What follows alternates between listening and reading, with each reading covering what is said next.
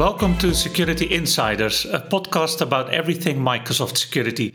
I'm your host, Maarten Goed, a Microsoft MVP. Today we have Ruben Bouwman and Marcus Bakker on the show. Ruben and Marcus, welcome. Thank you, Maarten. Exciting to be here. Thanks, Maarten. Marcus, to begin with you, if I look at your title on Twitter, you call yourself a cybersecurity addict. Can you tell us about yourself and your addiction? yeah, that's a nice question. I best explain that I just like IT security very, very, very much, and also spend a lot of my free time into IT security. So that's maybe where the addiction comes from. To give you an example, on a vacation, I may rather read a book on Windows internals instead of reading a book other person would read. Yeah, no romance books for you, but uh, but technical books is what I'm yeah, hearing. Yeah, I love uh, reading technical books in my free time if I have the time. Yes. nice. And Ruben, you call yourself a cyber defense specialist. What is it exactly that you do? Well, currently I'm having an assignment as a threat hunter at a financial institution, but everything in the cyber defense container I like to do. So um, within my own company, I also have clients where I work for fraud detection, but also uh, forensic analysis, malware analysis. So everything on the cyber defense side of the world. Nice. So you're working on cyber defense these days, but this might not have been where you started out. How did you get where you are now today? How did you get into cybersecurity? What road did you take? Well, that started when I was 20. I started working as a software engineer, so software development. I started at a small company, maybe 10 people working for small companies. And I think 80% of my time I was developing software, and the other 20 was everything else with IT. Then, after four years, I moved to a small bank in the Netherlands, also software engineering, and I worked on internet banking applications, online payment systems like iDEAL. And after years, I was getting more and more interested and excited about uh, security. I came in touch with some people working at that company where I was working, and they were working at the information security department. Then I moved to that department to uh, to work there. I worked there for some years I did pen testing, uh, malware analysis, forensic investigations, fraud detection, all kind of stuff. And then some of that colleagues uh, started their own company, Serious Security.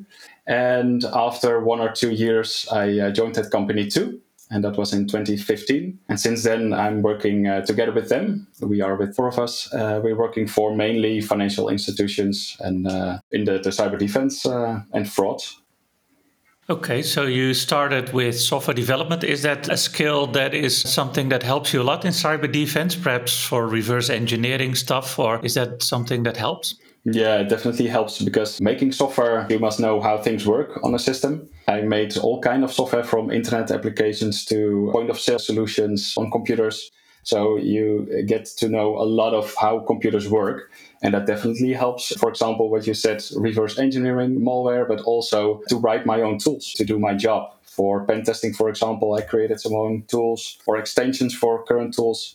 But also when performing a threat hunting investigation, I use, for example, Python to utilize the things I want to do. Yeah, makes perfect sense. And for you, Marcus, how did you get into cybersecurity? Yeah, so for me, I started with IT security uh, right from the first job I got. It always have been a topic in which I've been interested quite a lot. So already within my bachelor's degree and master's degree, I had a lot of focus on IT security. And during my master's, we had to do a research project.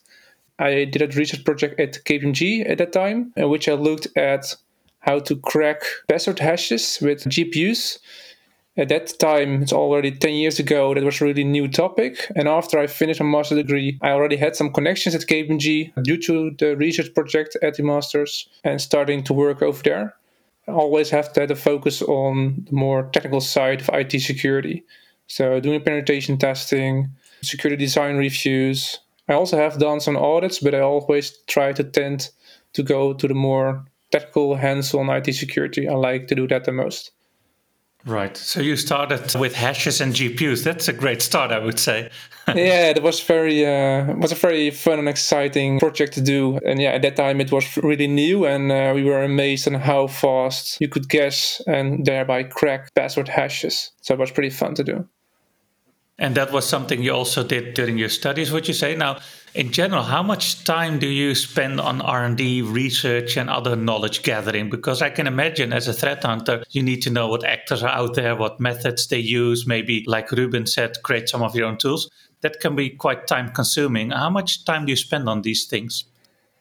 Oh, man. Um, I think a lot of time. I don't count it, I don't uh, write it down somewhere but every day um, I spend time outside of my work hours to stay up to date with the new developments. And I also try to get some time every week, maybe a whole day half a day, to do some research project or do some coding. And yeah, I think that's also the challenge within IT security in general is that it takes quite an effort to stay up to date. And especially, I think, also in hunting, you shouldn't only be familiar with how a blue team operates, but it's also very important to know how adversaries and also red teams how they break into companies and what they do after they have broken into the company because that is very important knowledge to have as a threat hunter to go look after within your network.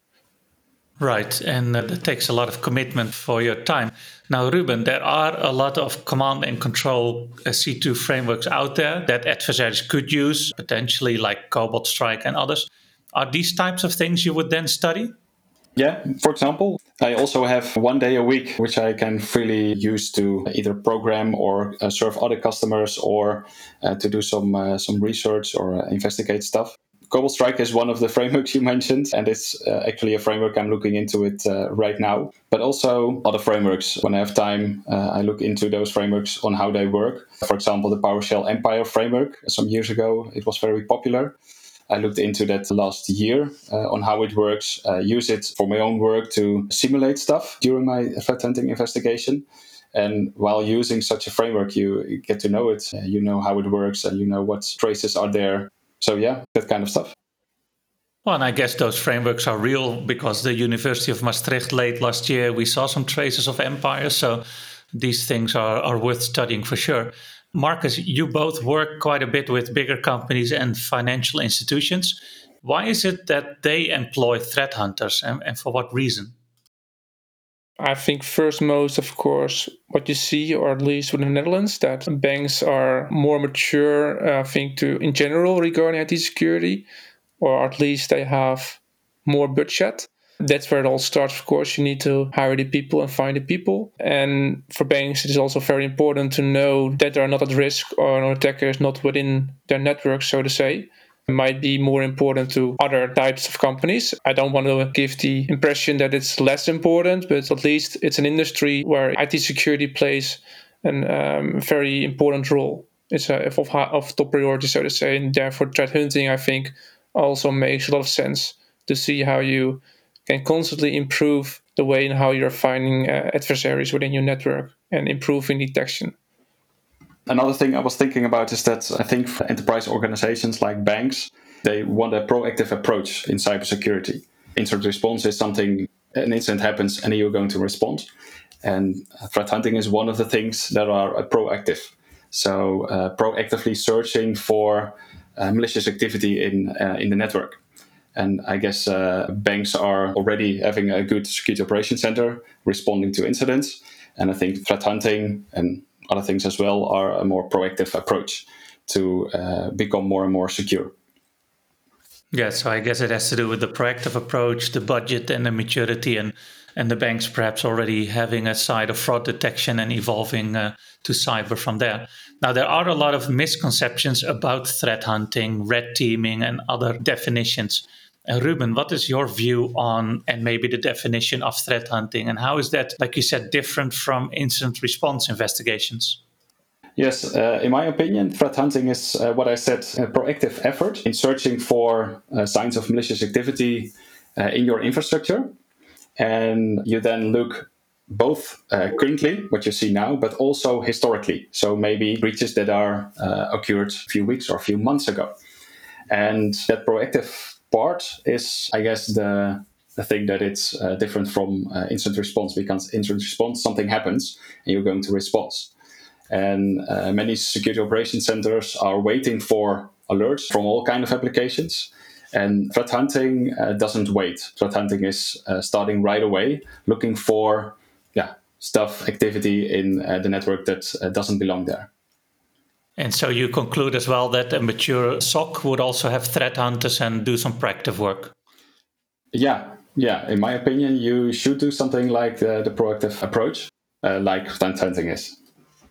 And Marcus, when you go threat hunting, what is the trigger for you to start a hunt? So, how do you go about and select what to hunt for, or is it just random? Like, what sources do you choose, and how do you select these? Yeah, so that's a whole process, I think, in itself. Um, and also very important because, of course, you want to make sure that the time you will spend on a threat hunt investigation makes sense and also has some indication that the time you will spend on the hunt investigation is time well spent in the sense that it will lead to uh, good results. I actually also written a blog post on that on how to prioritize your hunt investigations that also describes what the inputs of those hunt investigations could be. I will not go over all of them, but I think one that is a very good one and also familiar, I think, to many people. Once you had a red teaming exercise and report states all the adversary activities that have been performed. You can go over them and see what kind of activities you have missed, which were not alerted within the SOC. And those attacker behaviors or TTPs are very good candidates to look into to see if that activity has been seen before, also maybe before the red team exercise, uh, but also as an outcome, see if you can use threat hunting investigations to improve the detection for that particular attacker behavior as being employed within the red team. But yet, of course, many other kind of sources.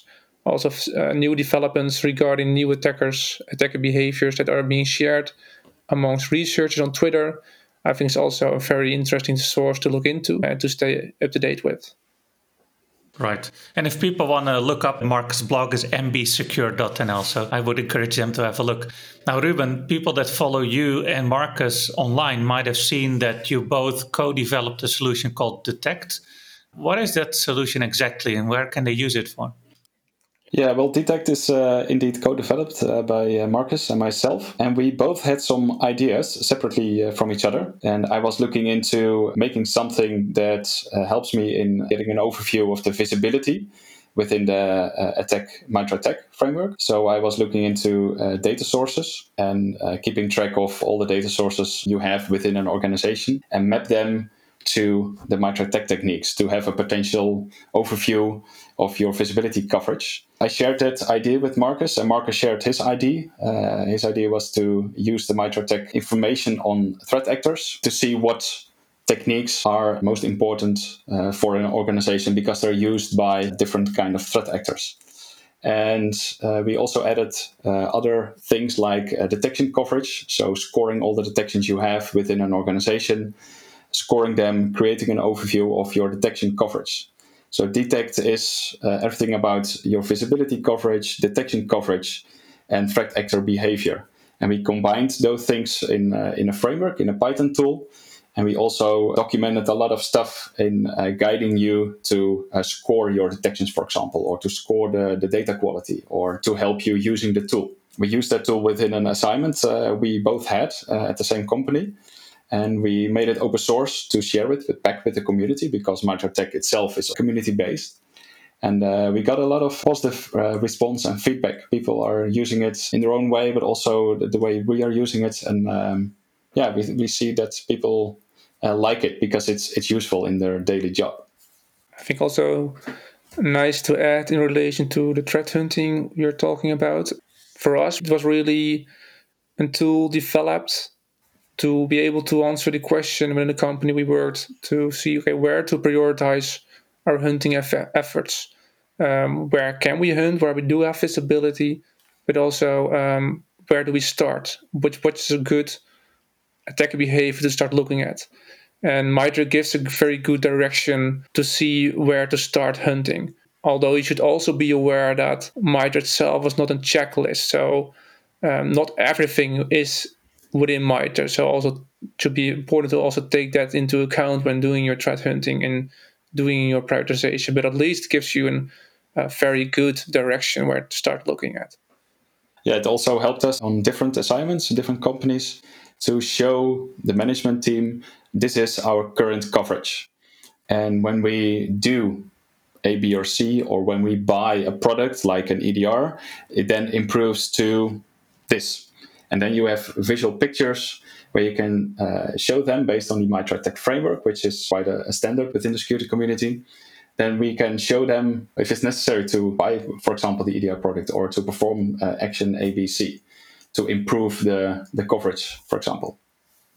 Right. And you said that MITRE is one of the sources you look at and can use for this. But on Twitter, I saw a tweet about a DeTT&CT layer file for TTPs that the Australian government discovered that links back to your GitHub repo. Is that what people can find on that repo? Can they also submit their own layers and intel to use with DeTT&CT?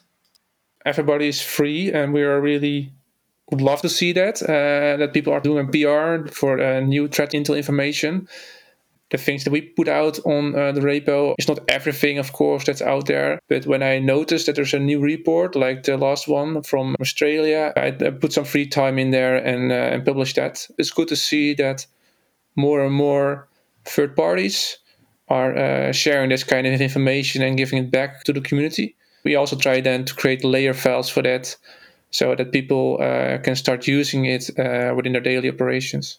But we are very open, of course, for any kind of contributions, not only for Intel, but also ideas for DeTT&CT or uh, improvements in, in code. It would be very nice.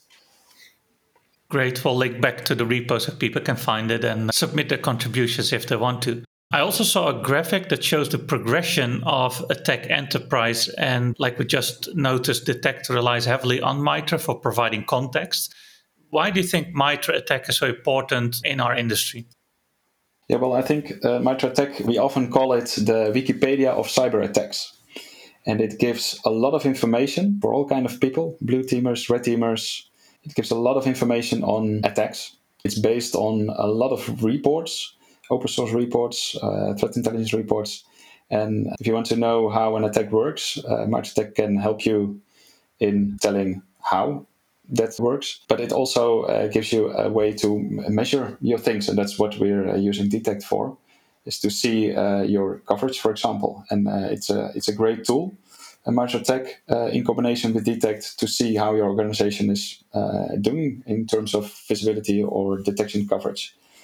And a lot of people are using it, and it's kind of a common language. So blue teamers use it, red teamers use it, threat intelligence people are using it so it's also a common language as well.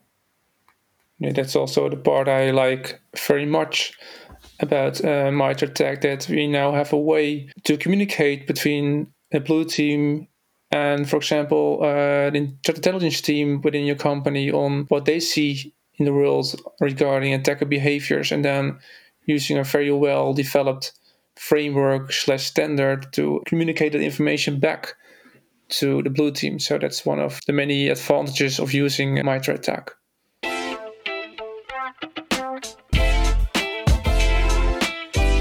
Now let's switch gears a bit to the Microsoft world. Marcus, you published a KQL cheat sheet. Can you tell us more about that? As everybody knows, that is familiar with Azure, but also with Defender. When you want to do some searching across the raw logs uh, within EDR Defender or in other products within Azure, then you may do, want to do more advanced queries and searching. You have to use the Kusto query language.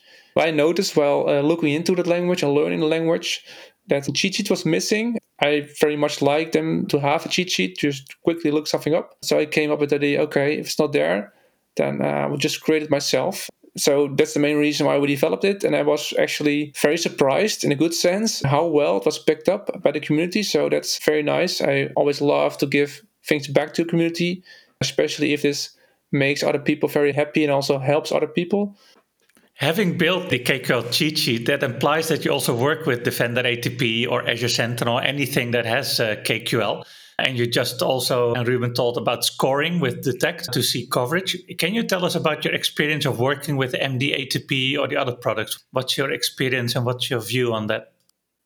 Yeah, so my experience with Defender is actually pretty good. I don't have a lot of experience with other EDRs, so I don't have the ability to compare with loads of other ones. But from what I saw and also heard from red teamers, they're doing quite a good job on it. I especially like the visibility gives you. So all the data it provides you on the things that happen on your endpoint. And uh, an ability to use that using KQL queries to start searching and building advanced analytics. I think a very powerful uh, feature of uh, Defender. And also, it allows you to create, uh, use those analytics you build using KQL to schedule those, and thereby having your own custom detections. Yeah, it's a really neat feature. But we also notice, and I think that's also um, something Olaf, I think, told you in your podcast that within certain circumstances or certain scenarios or certain type of events are not always uh, logged.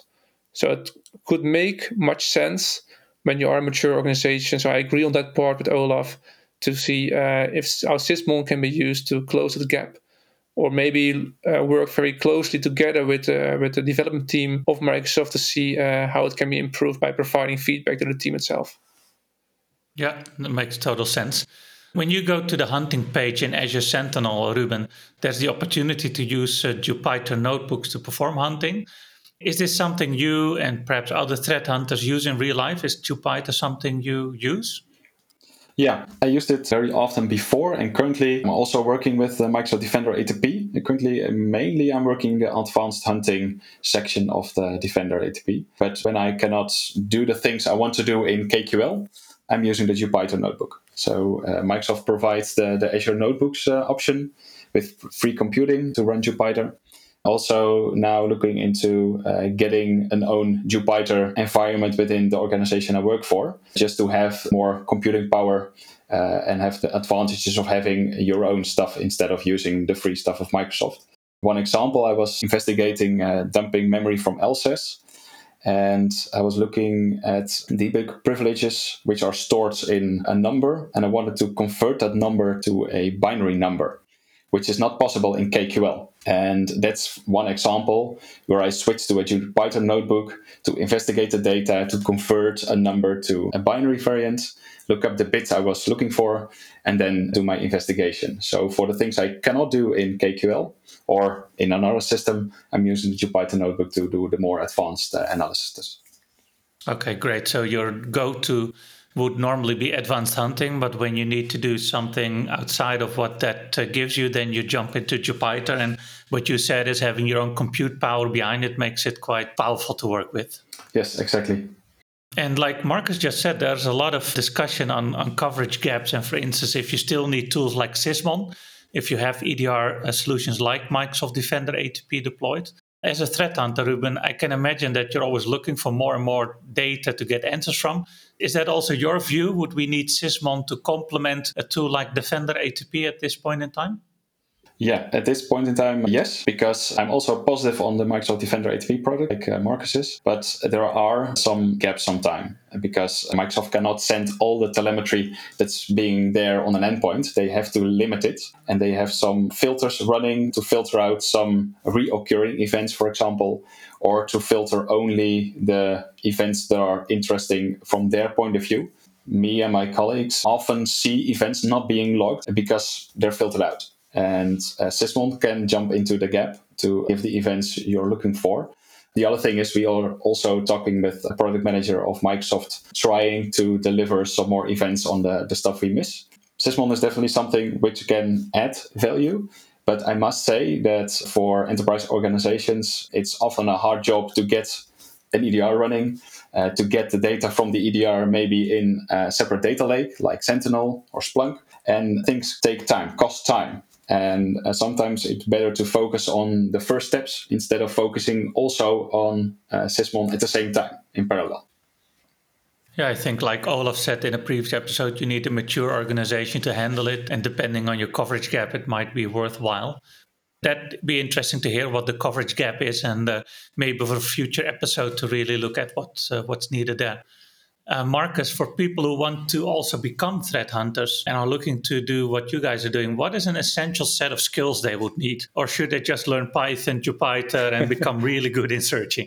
Yeah, I think Python skills, programming skills in general, yeah, I think it's good for every IT security professional to have. But for hunting, yeah, you should be very eager, I think, to always learn new stuff. So when a new attack techniques comes out, then you should be the kind of person that's on top of it and loves to dive into the details to really understand what's going on and then use that knowledge within new hunting investigations. So also having analytic skills is important here and also the drive to write queries, looking at loads of log data is something where your interest should lie in combination with adversary behaviors and staying up to date with that kind of knowledge. But I think your question was where to start, or am I mistaken? No, the set of skills and what you're saying is you need to be curious, um, perhaps analytic persistence is needed. So these are the things you will look at and then add things like software development to make life uh, easier. Yeah, automate where possible, I think, also to make your life more easy and gives you more time to focus on the more interesting stuff and uh, automate the boring stuff. That also plays a role uh, within threat hunting. And uh, Ruben, talking about training and getting skills, you have both provided some training around MITRE ATT&CK and other things. Can you explain what training you have built? Yeah, together with Marcus, we're building a training for MITRE ATT&CK. Also, DeTT&CT is uh, is one of the topics uh, in that training, and we try to have that uh, training. When was it? In June or in May, Marcus? Uh, in June, I think uh, the planning was was originally to do it um, like this week, Monday and Tuesday, but I think the world has changed in the meantime, so we have now postponed it. I think until November.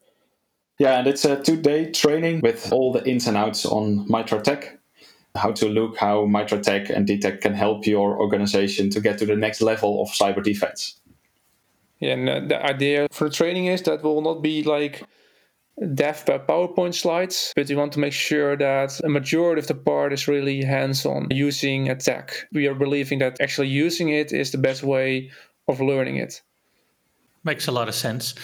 Now, last but not least, if people want to follow you both, get more information on this training, maybe the DeTT&CT repo, uh, other project, where should they go to? Where can they find Ruben? Where can they find Marcus? Well, the best thing is uh, to uh, to look me up on Twitter, but also the GitHub repo gives a lot of information on uh, DeTT&CT and the presentations we give. Yeah, I think for me the same on Twitter. I share some stuff sometimes, and when you have any questions, um, my DMs are open, or um, the GitHub is also a medium that we use. Okay, awesome. Thank you for being such great guests, uh, Ruben and Marcus. Thank you, uh, Maarten, for uh, inviting us. It was uh, yeah. very nice. Thanks for having us. Great. Well, thanks everybody for listening to the Security Insiders podcast. Follow us on securityinsiders.io, Spotify, or your favorite podcast app. I'm Maarten Goed. Until the next time.